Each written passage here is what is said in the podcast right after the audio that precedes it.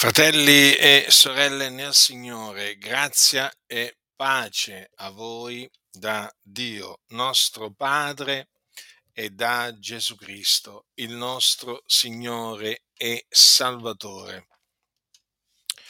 Come voi ben sapete, giorni fa è stato compiuto un pluriomicidio in un paese della provincia di Palermo.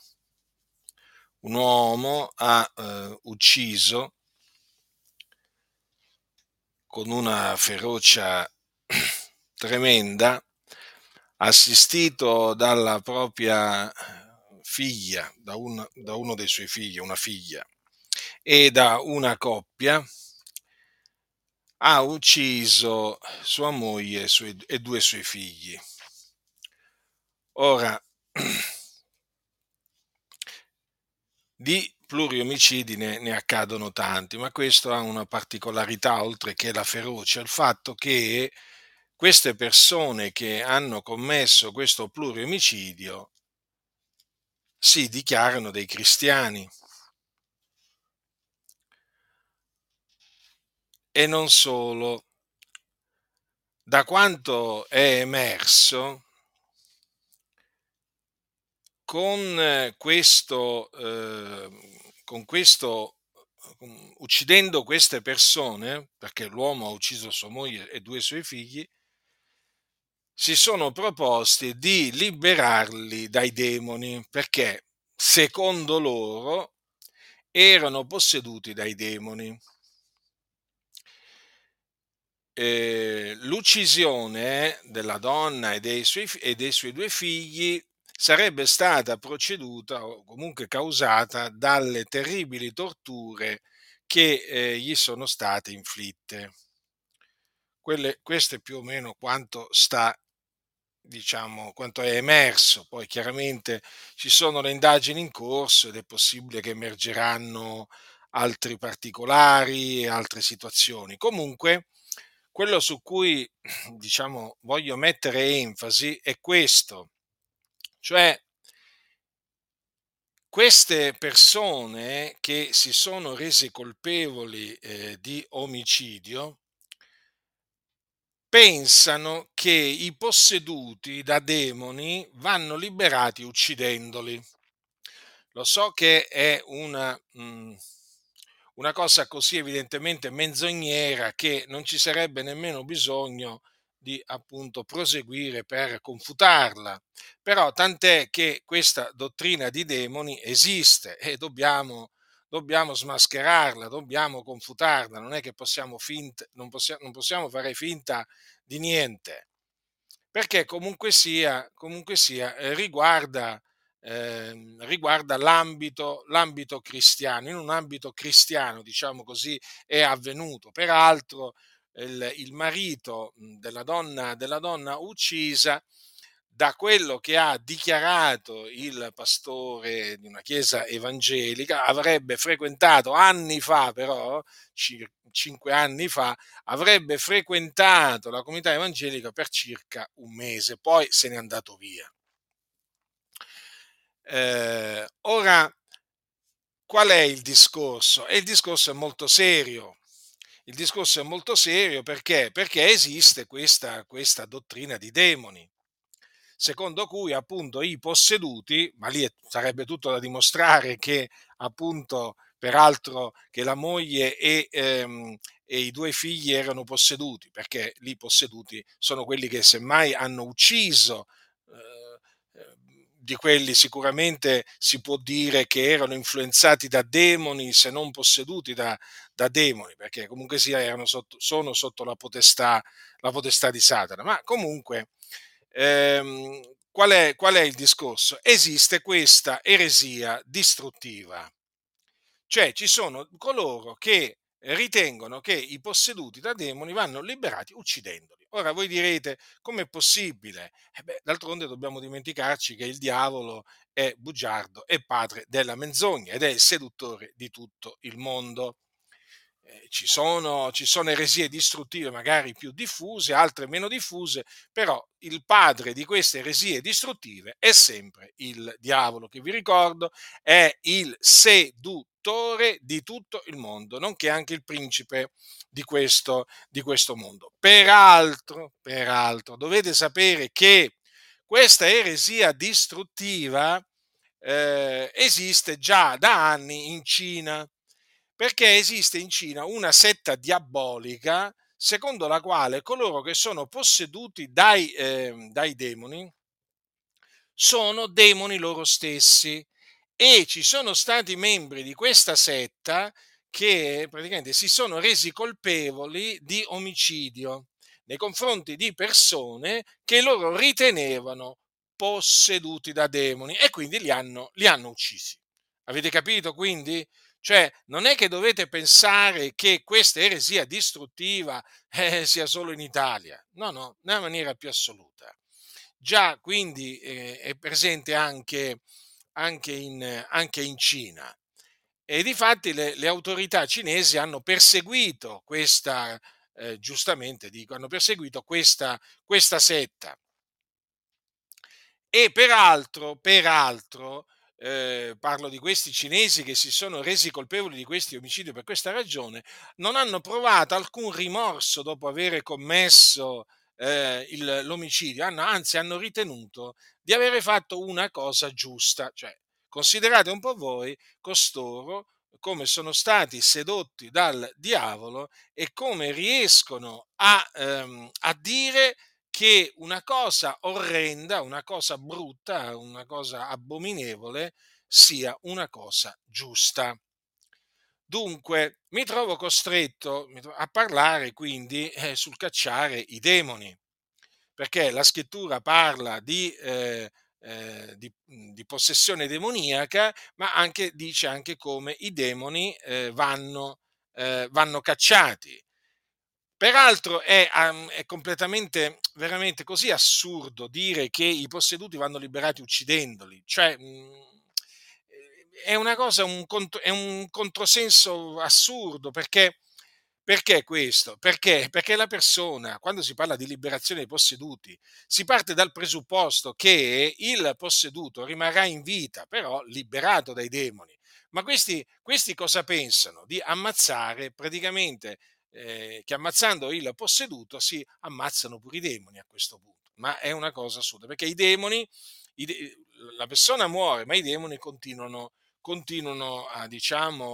a vivere se quelle persone sono possedute. Perché dico se queste persone sono possedute? Perché queste persone vedono demoni dappertutto. Sapete, nell'ambiente pentecostale purtroppo ci sono di quei predicatori che vedono demoni dappertutto. Ora, i demoni esistono, ma bisogna stare attenti a vederli dove ci sono. Purtroppo questo è un errore che viene commesso da tanti, e bisogna anche questo errore smascherarlo.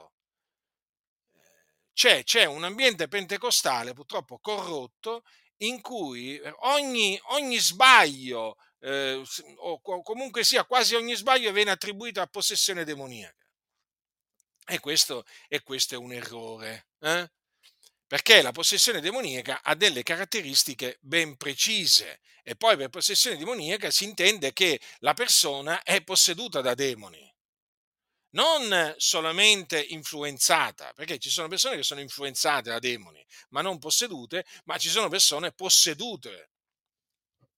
Capite? Cioè, persone che vengono prese dai demoni e cominciano ad agire e a parlare in maniera diabolica. E allora veniamo a quello che dice la Sacra Scrittura, per distruggere naturalmente questi vani ragionamenti, questi perversi ragionamenti che alcuni fanno. Allora, come voi sapete, esistono i demoni. I demoni sono spiriti immondi.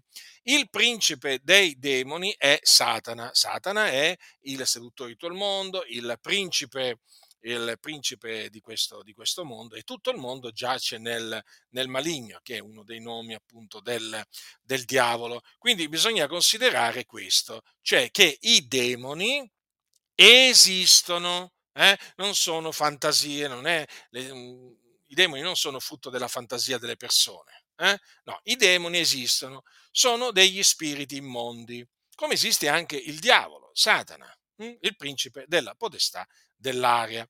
Allora, i demoni si manifestano anche entrando nei corpi degli uomini e usando il loro corpo per, fare del male, per fare delle cose malvagie, anche peraltro su se stessi, perché poi i posseduti fanno anche spesso del male su se stessi, si percuotono e così via. Allora, è bene dunque fare questo, questa introduzione, perché noi crediamo non solo nell'esistenza di Satana, ma crediamo anche nell'esistenza dei demoni. Vi dico questo perché oggi molti che si definiscono evangelici non credono nell'esistenza di Satana, pensano che sia un simbolo, cioè che rappresenti il male, ma che non sia un essere spirituale malvagio reale. E questo naturalmente, anche questo va smascherato, come peraltro ci sono quelli che non credono nell'esistenza di spiriti maligni, perché da un lato ci sono quelli che vedono spiriti maligni dappertutto e dall'altro ci sono quelli che proprio gli spiriti maligni non li vedono proprio da nessuna parte, perché non ci credono. Quindi sapete, l'ambiente evangelico è un ambiente dove c'è di tutto, dove ci sono credenze false di ogni genere. Quindi bisogna essere sempre vigilanti. Allora, noi sappiamo che Gesù Cristo, il Figlio di Dio, nei giorni della sua carne cacciò molti demoni. Questo lo dice la Sacra Scrittura. Questo naturalmente avvenne dopo che lui fu unto di Spirito Santo e di potenza al Giordano, perché voi sapete che Gesù all'età di circa 30 anni dalla Galilea si recò al Giordano, dove fu battezzato da Giovanni il Battista, un uomo che Dio aveva mandato davanti al suo figliuolo a preparargli la via. Allora, dopo che fu battezzato in acqua, la scrittura dice che il Dio posò il suo spirito sopra il suo servitore Gesù. Infatti leggiamo al capitolo 3 di Matteo quanto segue. Gesù, tosto che fu battezzato, salì fuori dall'acqua, ed ecco i cieli s'apersero, ed egli vide lo Spirito di Dio scendere come una colomba e venire sopra lui, ed ecco una voce dai cieli che disse: questo è il mio diletto figliolo, nel quale mi sono compiaciuto. Ecco, dunque fu là che Gesù fu unto di Spirito Santo. Egli dunque, ripieno di Spirito Santo, poi fu condotto dallo Spirito nel deserto per essere tentato dal diavolo. E dopo diversi giorni, dopo che appunto lui resistette al diavolo e il diavolo lo ebbe lasciato, ecco che Gesù cominciò a predicare e a insegnare, non solo, anche a guarire ogni malattia, ogni infermità fra il popolo, e a cacciare i demoni. Leggiamo per esempio come li cacciava Gesù i demoni? Li cacciava con la parola. Adesso vediamo cosa dice la parola del Signore. Allora, in Matteo al capitolo 8 leggiamo quanto segue. Versetto 16: poi, venuta la sera, gli presentarono molti indemoniati, ed egli con la parola scacciò gli spiriti e guarì tutti i malati affinché si adempisse quello che fu detto per bocca del profeta Isaia: egli stesso ha preso le nostre infermità ed ha portato le nostre malattie. Ora notate come qua c'è scritto che con la parola scacciò gli spiriti, non facendo altre cose, con la parola. Allora, se qualcuno vuole sapere adesso, che è chiaro che è giusto volerlo sapere, cosa significa questo, ecco che adesso vi dico cosa significa che Gesù appunto con la parola scacciò gli spiriti, o comunque scacciava gli spiriti. Allora ascoltate che cosa c'è scritto in merito all'espulsione di un spirito muto e sordo da un giovinetto, dal figlio di un uomo, al capitolo 9 di Marco.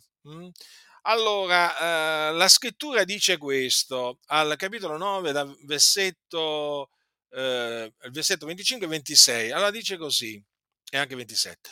Gesù, vedendo che la folla accorreva, sgridò lo spirito immondo dicendogli: spirito muto e sordo, io te il comando, esci da lui e non entrare più in lui. E lo spirito, gridando e straziandolo forte, uscì, e il fanciullo rimase come morto, talché quasi tutti dicevano: è morto. Ma Gesù lo sollevò ed egli si rizzò in piedi.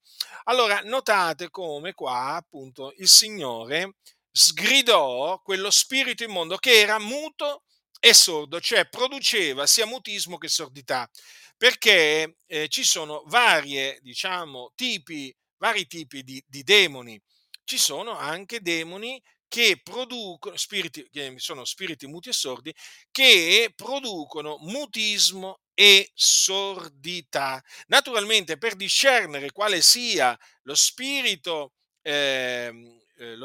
immondo che è dentro una persona, è necessario avere il dono del discernimento degli spiriti, che è uno dei doni dello Spirito Santo, mediante il quale lo Spirito Santo rivela che tipo di spirito immondo c'è in quella persona. Ecco perché il dono del discernimento degli spiriti è un dono importante, non potrebbe essere altrimenti visto e considerato che lo ha stabilito il Dio. Allora notate come Gesù sgridò quello spirito immondo, proprio gli parlò, perché ai demoni gli si deve parlare con autorità, con l'autorità che viene da Dio. Allora le parole furono queste: spirito muto e sordo, io te il comando, esci da lui e non entrare più in lui. Notate che Gesù autorevolmente comandò, cioè diede un comando a quello spirito immondo. Gli comandò di uscire e di non entrare più in quell'uomo. E cosa avvenne? Che lo spirito, gridando e straziandolo forte, uscì. Vedete?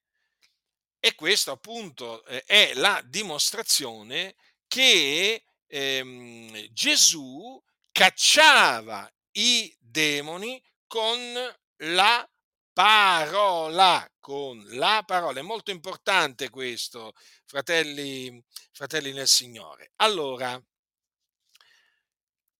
adesso dobbiamo naturalmente stabilire come faceva Gesù a cacciare i demoni, per l'aiuto di chi? Allora, Gesù, peraltro quelle parole di Matteo sono citate anche, diciamo, i fatti di Matteo che ho letto poco fa, sono citati anche in Marco. Leggiamoli, perché c'è qualche piccola differenza. Poi, fattosi sera, quando il sole fu tramontato, gli menarono tutti i malati e gli indemoniati, e tutta la città era radunata all'uscio, ed egli ne guarì molti che soffrivano di diverse malattie, e cacciò molti demoni, e non permetteva ai demoni di parlare, perché sapevano chi egli era.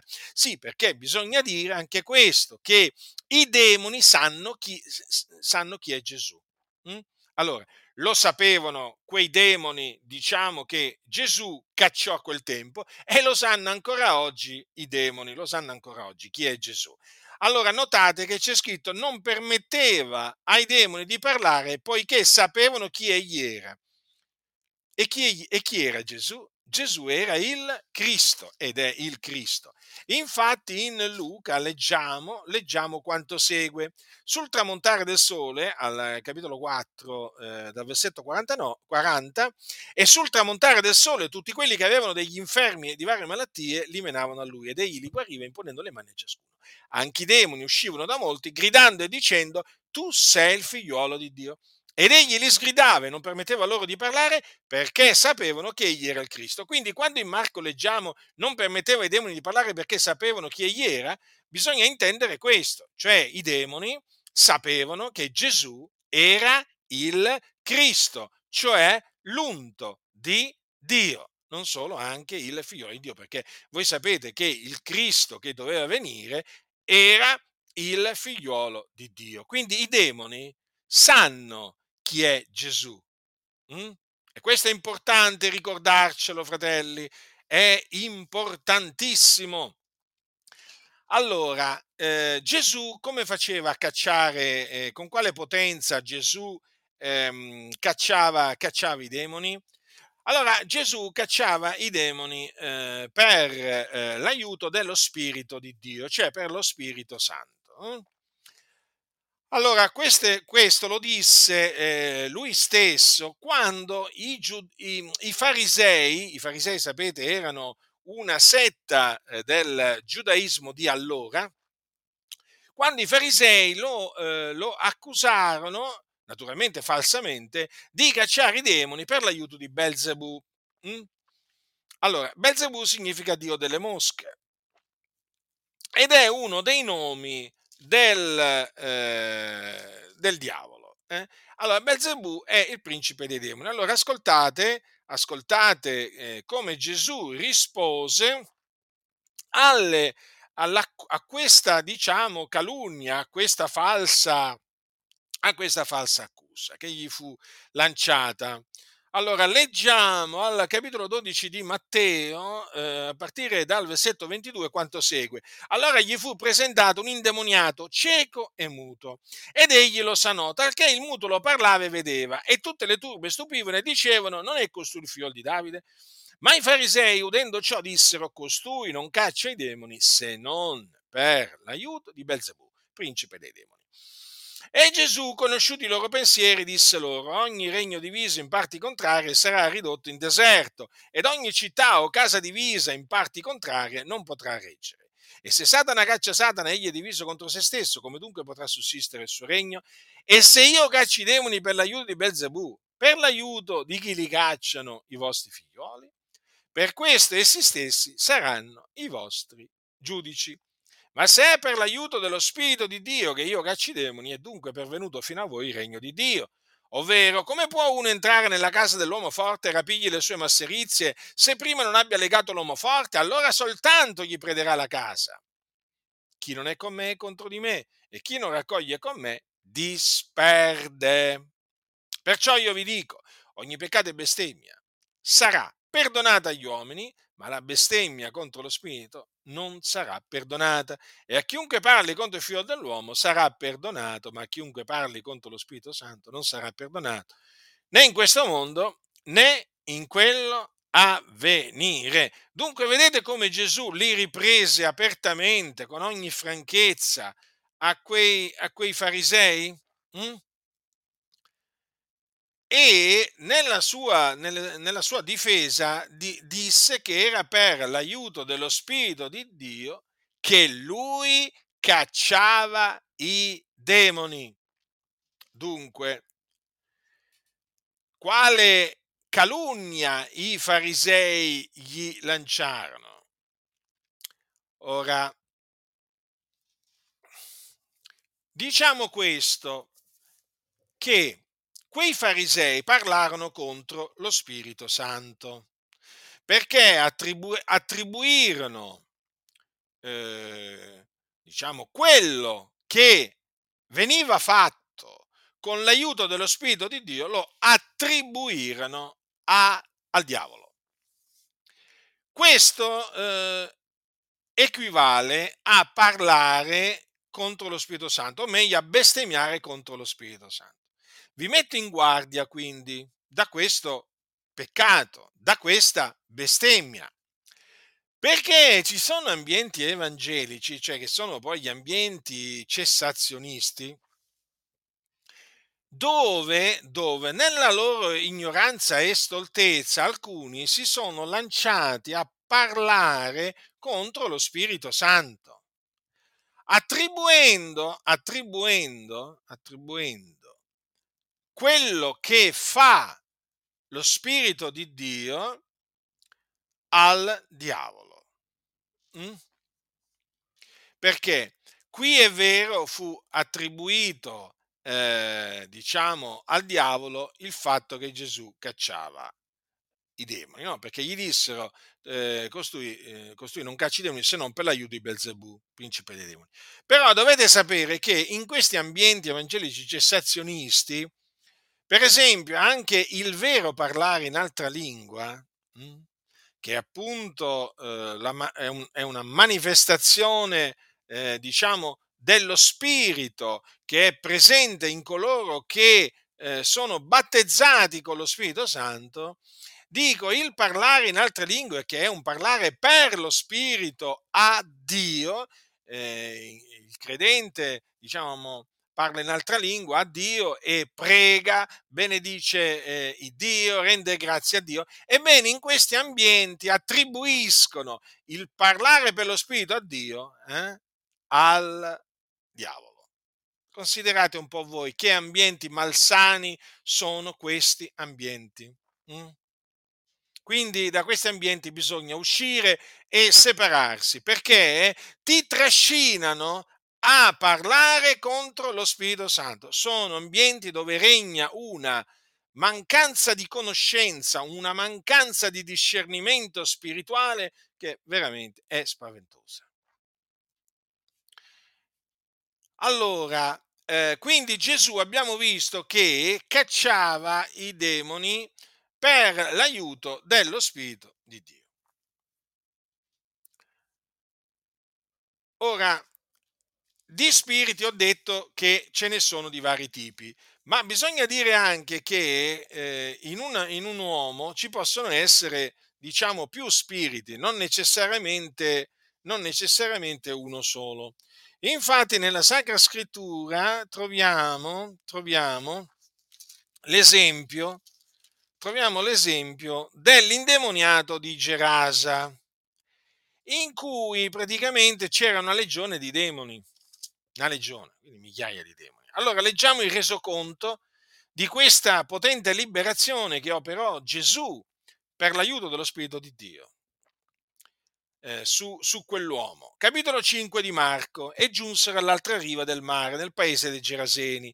E come Gesù fu smontato dalla barca, subito gli venne incontro dai sepolcri un uomo posseduto da uno spirito immondo, il quale nei sepolcri aveva la sua dimora, e neppure con una catena poteva più alcuno tenerlo legato, poiché spesso era stato legato con ceppi e con catene. Le catene erano state da lui rotte e i ceppi spezzati, e ognuno aveva forza da domarlo. E di continuo, notte e giorno, fra i sepolcri e su per i monti, andava urlando e percotendosi con delle pietre. O quando ebbe veduto Gesù da lontano, corse e gli si prostrò dinanzi, e dato un gran grido disse: che v'è fra me e te, o Gesù, figliol dell'Iddio altissimo?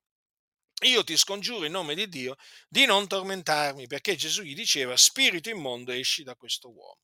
E Gesù gli domandò: qual è il tuo nome? Ed egli rispose: il mio nome è Legione, perché siamo molti. E lo pregava con insistenza che non li mandasse via dal paese. Or quivi per il monte stava a pascolare un gran branco di porci. E gli spiriti lo pregarono dicendo: mandaci nei porci, perché entriamo in essi. Ed egli lo permise loro. E gli spiriti immondi, usciti, entrarono nei porci, ed il branco si avventò giù a precipizio nel mare. Erano circa 2000 ed affogarono nel mare. E quelli che li pasturavano fuggirono e portarono la notizia in città e per la campagna. La gente andò a vedere ciò che era avvenuto. E vennero a Gesù e videro un indemoniato seduto, vestito di buon senno, lui che aveva avuto la legione, e si impaurirono. E quelli che avevano visto raccontarono loro ciò che era avvenuto all'indemoniato e il fatto dei porci. Ed essi presero a pregare Gesù che se ne andasse dai loro confini. E come egli montava nella barca, L'uomo che era stato indemoniato lo pregava di poter stare con lui e Gesù non glielo permise, ma gli disse: va a casa tua dai tuoi e racconta loro le grandi cose che il Signore ti ha fatte, come egli ha avuto pietà di te. E quello se ne andò e cominciò a pubblicare per la Decapoli le grandi cose che Gesù aveva fatto per lui. E tutti si meravigliarono.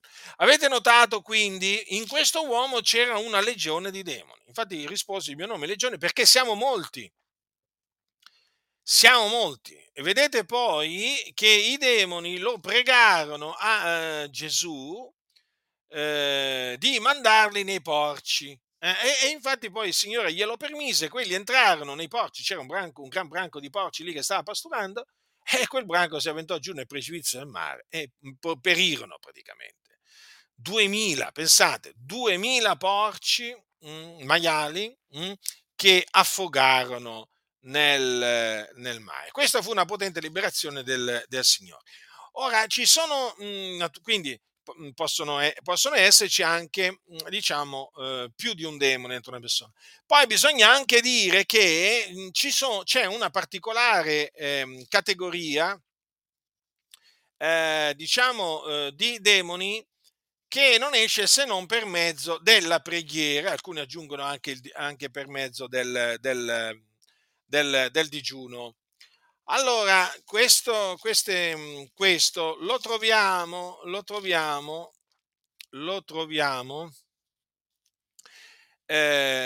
racconto di quel fanciullo che fu liberato da quello spirito muto e sordo. Leggo infatti da Marco queste parole. Perché siccome che i discepoli di Gesù non avevano potuto cacciare quello spirito, poi che cosa avvenne? Che quando Gesù fu entrato in casa, i suoi discepoli gli domandarono in privato: perché non abbiamo potuto cacciarlo noi? Ed egli disse loro: codesta specie di spiriti non si può far uscire in altro modo che con la preghiera. Alcuni aggiungono anche il digiuno. Comunque, una cosa è certa, quella specie di spiriti, quale specie di spiriti? Gesù si riferiva agli spiriti muti e sordi, cioè quegli spiriti che producono mutismo e sordità, che una volta appunto che vengono cacciati poi la persona può parlare, può sentire. Allora, c'è un'altra cosa da dire, che ci sono spiriti peggiori di altri spiriti. Anche questo la scrittura ci dice. Infatti Gesù disse, leggiamo queste sue parole al capitolo 12, a partire dal versetto 43, quando lo spirito immondo è uscito da un uomo, va attorno per luoghi aridi cercando riposo e non lo trova. Allora dice: ritornerò nella mia casa donde sono uscito, e giuntovi la trova vuota, spazzata e adorna. Allora va e prende seco altri 7 spiriti peggiori di lui, i quali entrati prendono qui vi dimora. L'ultima condizione di codesto uomo diviene peggiore della prima. Così avverrà anche a questa malvagia generazione. Notate, ci sono spiriti peggiori di altri. Anche questo dunque va detto.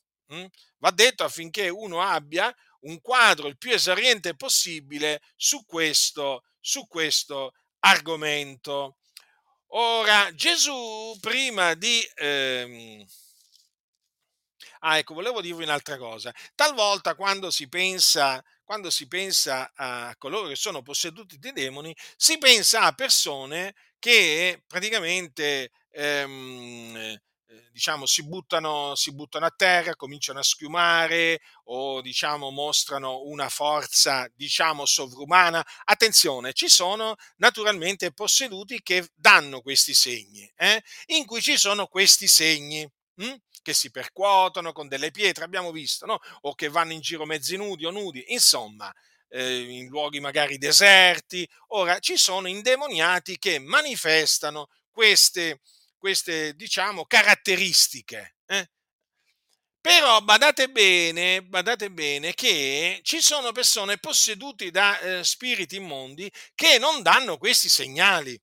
E infatti, per esempio, ascoltate cosa c'è scritto in Marco, e vennero in Capernaum, sto leggendo dal capitolo 1, versetto 21, a partire dal versetto 21, e vennero in Capernaum e subito il sabato Gesù, entrato nella sinagoga, insegnava, e la gente stupiva della sua dottrina, perché egli li ammaestrava come avente autorità e non come gli scribi. In quel mentre si trovava nella loro sinagoga un uomo posseduto da uno spirito immondo, il quale prese a gridare: che v'è fra noi e te, o Gesù Nazareno? Sei tu venuto per perderci? Io so chi tu sei, il Santo di Dio. E Gesù lo sgridò dicendo: ammutolisci ed esci da costui. E lo spirito immondo, straziatolo e gridando forte, uscì da lui, e tutti sbigottirono, talché si domandavano fra loro: che cos'è mai questa? È una dottrina nuova. Egli comanda con autorità perfino agli spiriti immondi, ed essi gli ubbidiscono. E la sua fama si divulgò subito per ogni dove, in tutta la circostante contrada della Galilea. Ora, notate che Gesù era andato in sinagoga il sabato. Voi sapete che gli ebrei si radunano nella sinagoga il sabato per offrire il culto a Dio. Diciamo, vengono fatte delle preghiere, viene fatta la lettura della legge. Insomma, diciamo, quello è il culto che gli ebrei offrono a Dio, all'Iddio d'Abramo, di Isacco e di Giacobbe. Ebbene, Gesù entrò in una sinagoga a Capernaum, e si mise a insegnare, e la gente stupiva della sua dottrina. Perché? Perché Gesù non era come gli scribi, privi di autorità, perché Gesù li ammaestrava con autorità, l'autorità che viene da Dio, che dà Dio. Però notate che cosa c'è scritto: in quel mentre si trovava nella loro sinagoga un uomo posseduto da uno spirito immondo. Quindi non è che c'è scritto che si percoteva, era nudo, si percoteva con delle pietre, o dava degli evidenti segnali, no? Eclatanti, no? Come l'indemoniato di Gerasa. No, questo era in una sinagoga, quindi in un luogo di culto. Questo significa che anche in un luogo di culto può starsene seduto un indemoniato, un posseduto, però badate bene, quello poi si manifesterà. Capite? Si manifesterà alla presenza del Signore, si manifesta poi il posseduto. Perché ricordatevi che dovunque due o tre sono raunati nel nome del Signore Gesù, il Signore è presente là.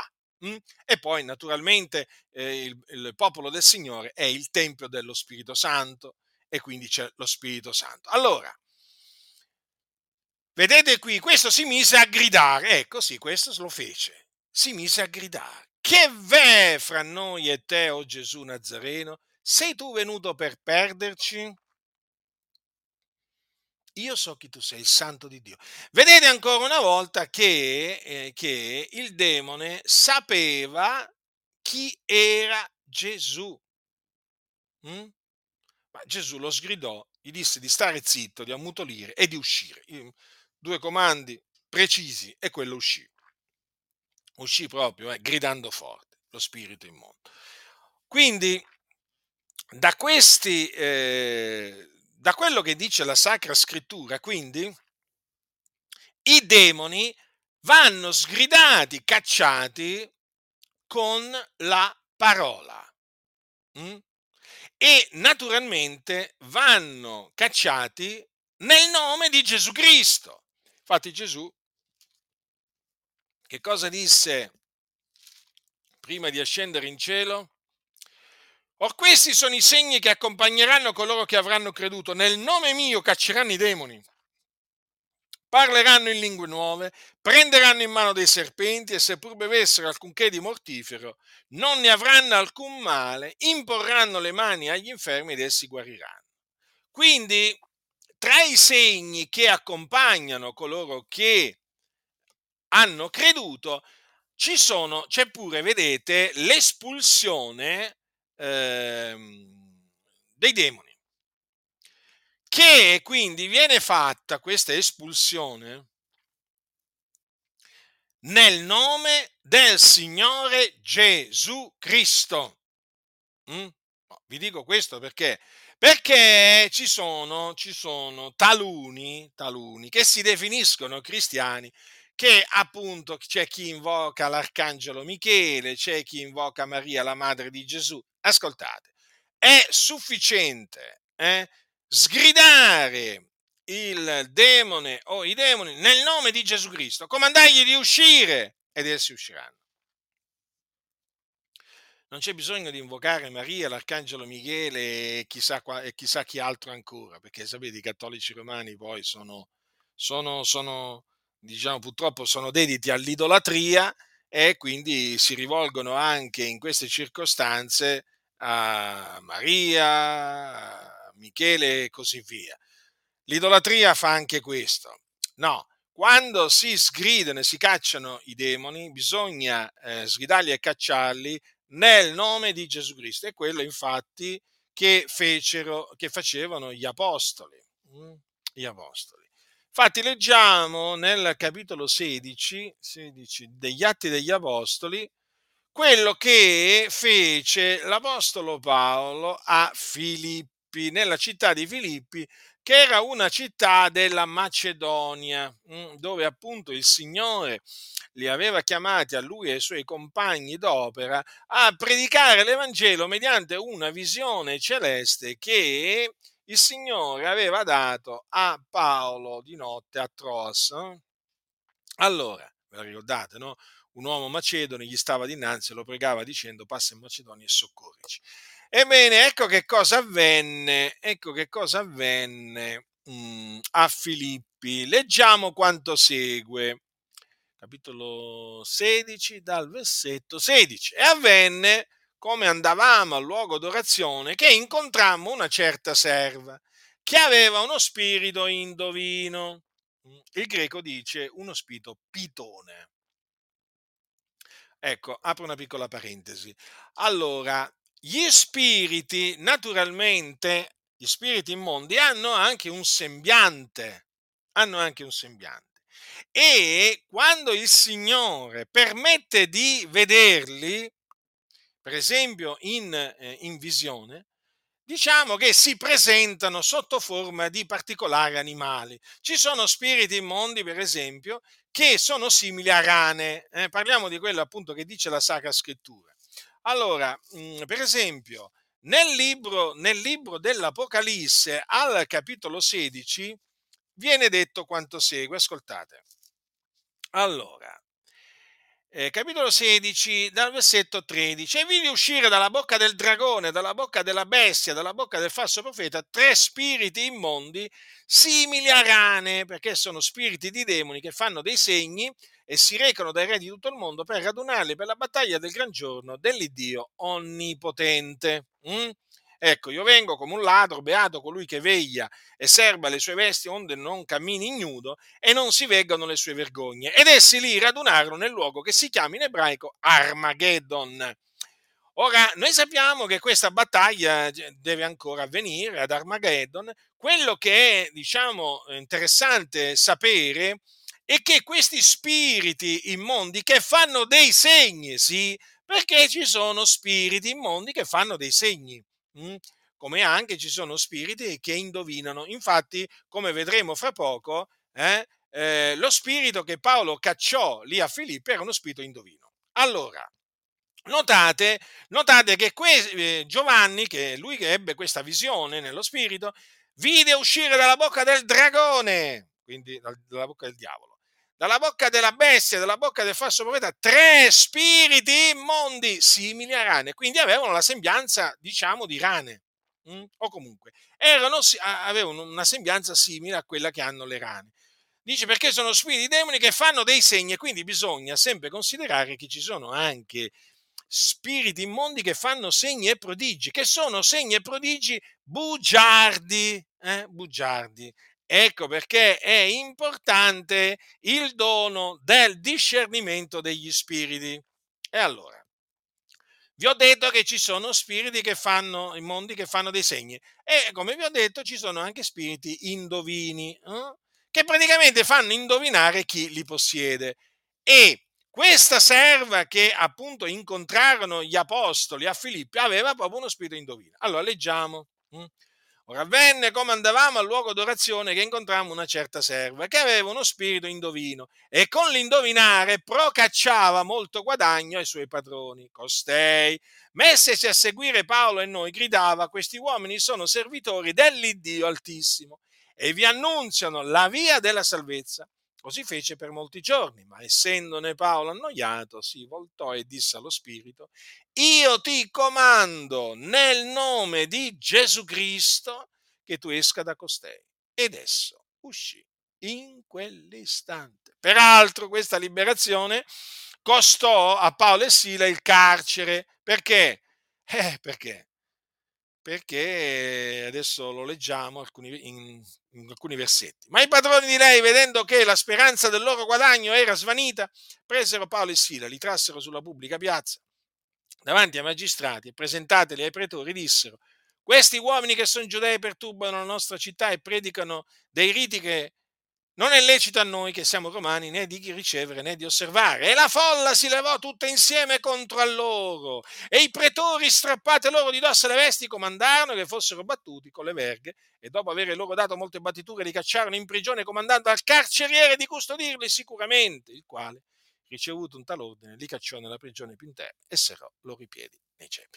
Comunque poi il Signore, appunto, dopo averli condotti in carcere in questa maniera, li liberò dal carcere.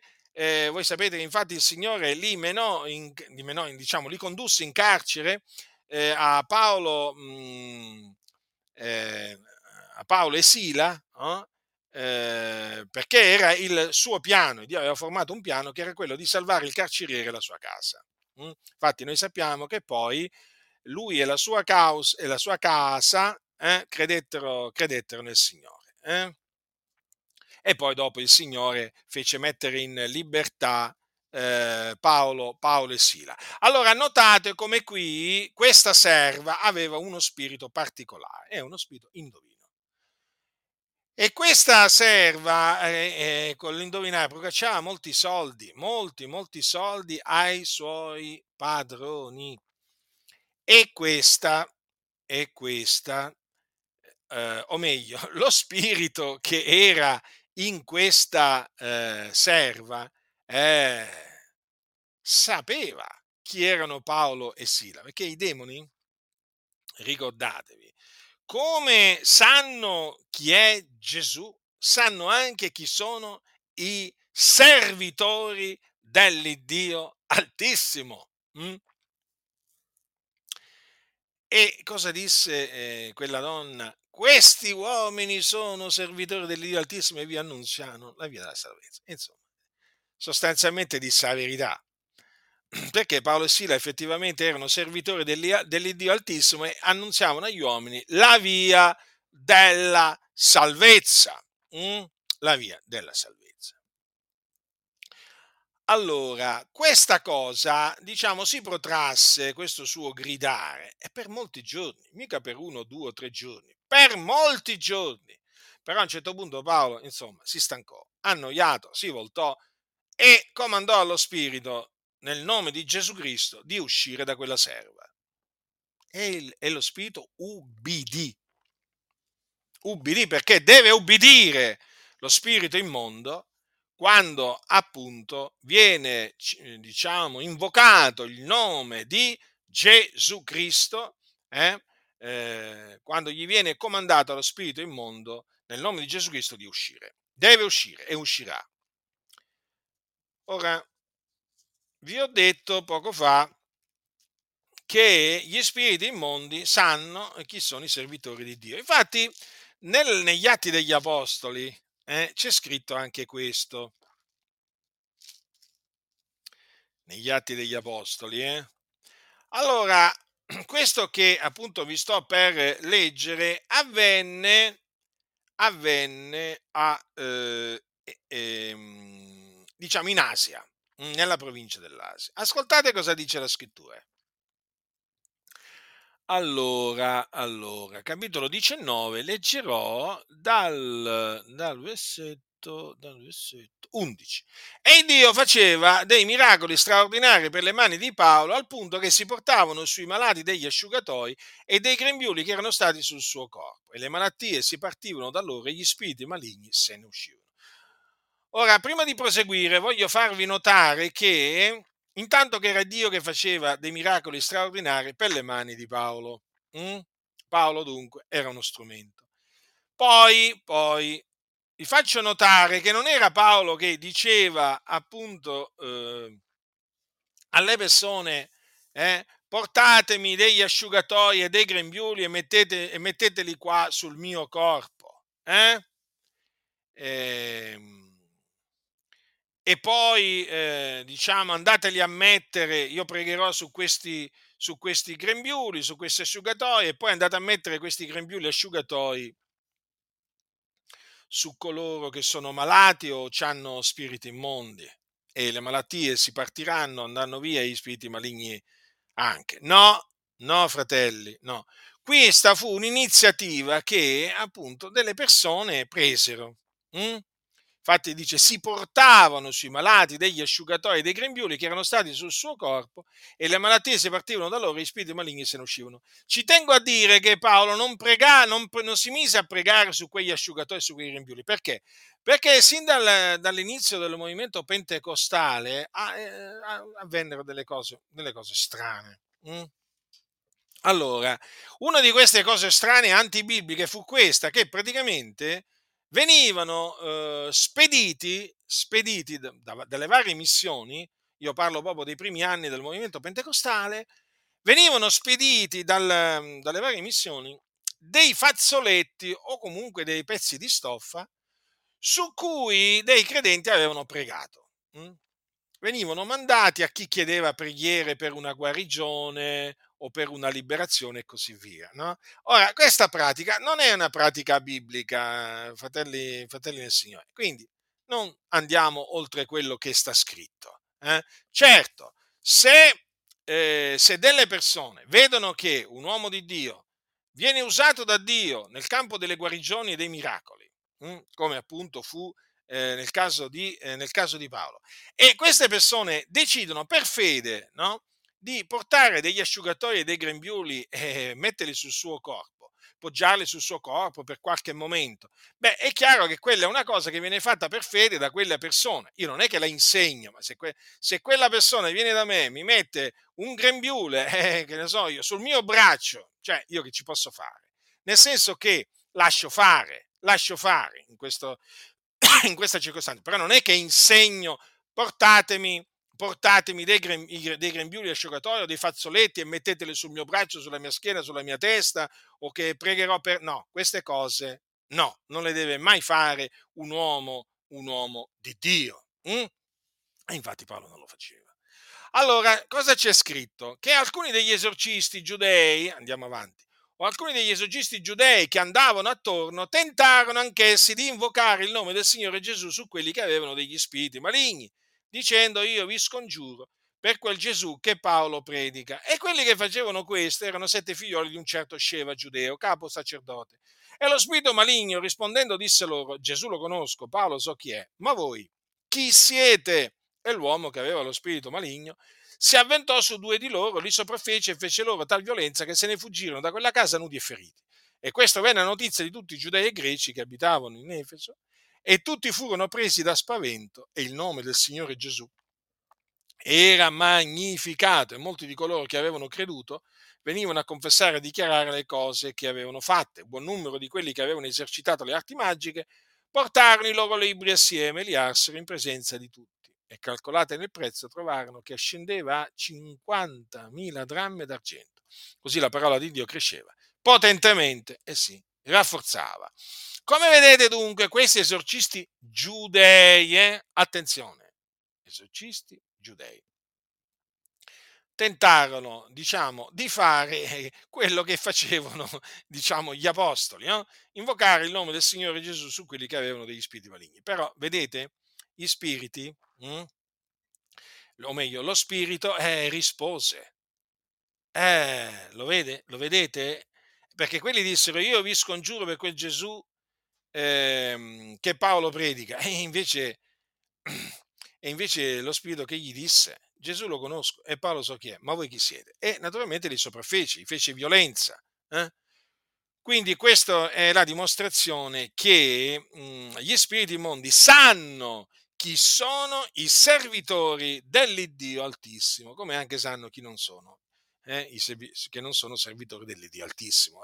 Sì, è proprio così. Ora, quindi abbiamo visto, fratelli nel Signore, diciamo brevemente, come Gesù cacciava gli spiriti e come anche gli apostoli cacciavano gli spiriti. Quindi, quando ci sono casi di possessione demoniaca, bisogna agire come hanno agito gli apostoli del Signore nostro Gesù Cristo, e non come dicono di fare ciarlatani, impostori, servi del diavolo che veramente si inventano dei rituali diabolici, perché si tratta di rituali diabolici che non hanno niente a che fare con la verità, con la parola del Signore. Torture, uccidere, ma queste sono cose abominevoli, e ribadiamo che costoro non sono dei nostri, questi sono figli del diavolo, che è padre loro, e vogliono fare i desideri del padre loro, che è stato omicida sin dal principio. Questo va detto. Questi non sono cristiani, questi che hanno perpetrato sia in Cina che in Italia queste abominazioni, questi atti abominevoli, sono degli omicidi, e voi sapete che la parte degli omicidi sarà nello stagno ardente di fuoco e di zolfo, dove saranno tormentati per l'eternità. Quindi nessuno si illuda, queste cose vanno condannate, e non dobbiamo semplicemente dissociarci